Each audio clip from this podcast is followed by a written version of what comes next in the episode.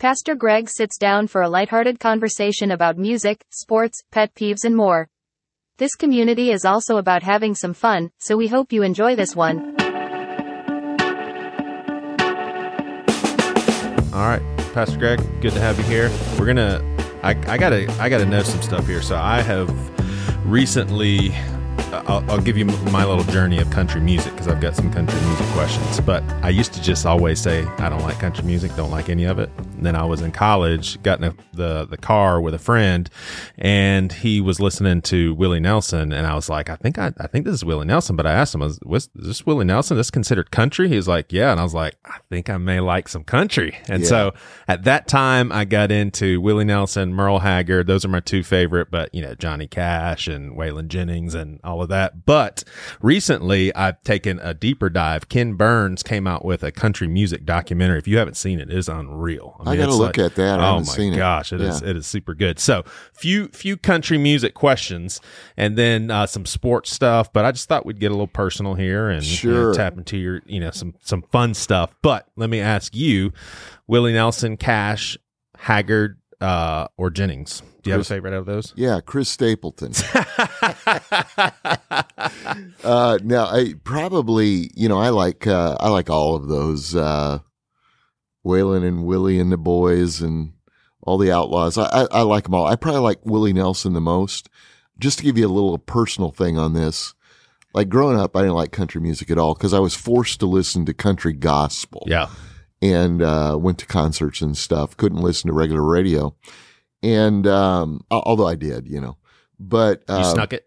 Yeah. And then my dad loosened up a little bit on all that. But I have a buddy that I've talked about in various environments that we had a band together, and he left our band in high school, went to Nashville just to see if he could do anything, and ultimately.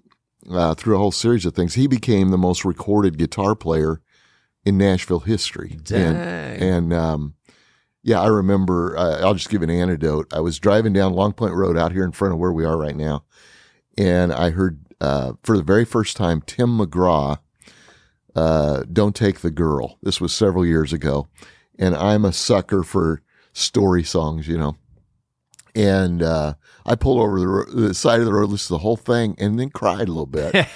And several years later, I found out that my buddy was the guitar player on that, and he played on just about everything in the 90s and early 2000s. But so I asked him, we're still close, and I asked him, I said, "Brent, when we were growing up, we didn't like country. It was rock and roll.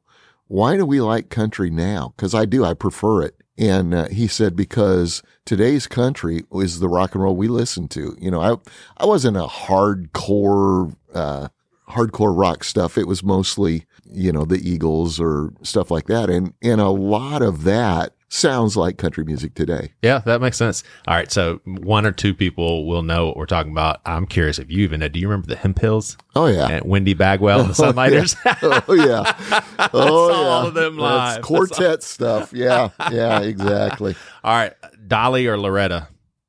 Probably Loretta. All right. Although I'm not a huge I'm not opposed, but not a huge fan of either really. Really? No. Really? Just doesn't float your boat sort of thing? Well, Dolly is hugely talented, and she's written a lot of stuff. Right. Of course, Loretta Lynn is a legend, and it's all good stuff. Yeah. All right, three favorite sports to watch on TV. I like football. I like basketball during playoff times. I like to watch golf when it's the majors. So that's three. Nice. All right. Do you think that the Belichick's and Tom Brady's Super Bowls are tainted by some of that? Oh, absolutely. Stuff? For sure. Like, you think that had a lot to do with it? Yeah. I mean, some people think that Bill Belichick may be the Antichrist, and I'm kind of there, Well, this is coming from a Peyton Manning fan too, right? But it is crazy. It feels like with college football, they're a lot more apt to just strip away someone's Heisman, a national USC, Reggie Bush, and all that stuff. And you're thinking, I guess they just let the Patriots slide. I guess they did. Dream car. You could have any car. Oh, wow. Any car you wanted. Oh, wow. I like Jeeps.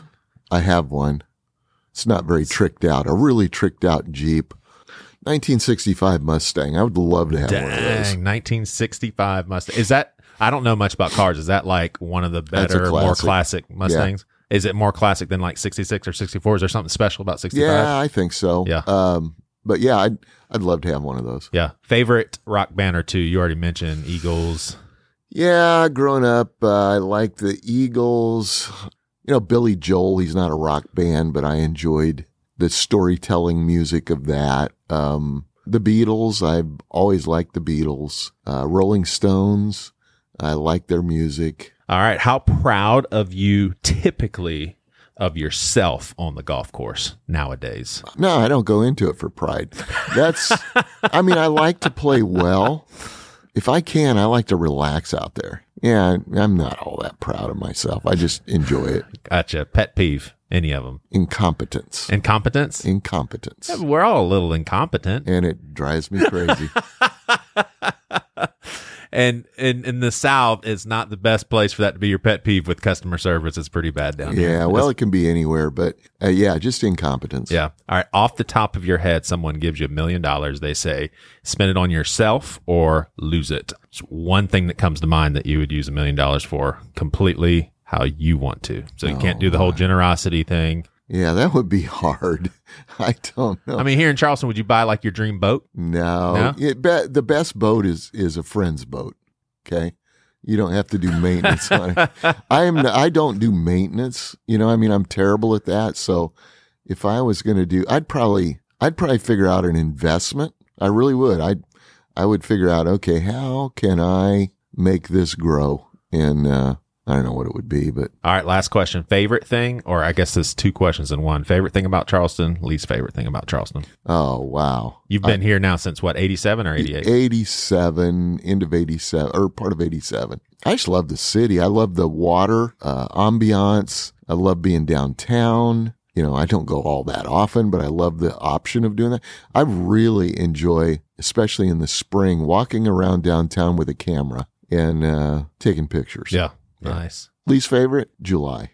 Yeah, just the heat. Oh, heat. I've not gotten used to that. And the no-see-ums. If there weren't no-see-ums, we probably wouldn't want an afterlife. We just want to live here. I agree. Yeah, it's like once it gets to the point, too, where it's nice enough to hang outside, like near the end of the winter where it's just like spring fever and everything, no-see-ums ruin it. Yeah, they do. Yeah.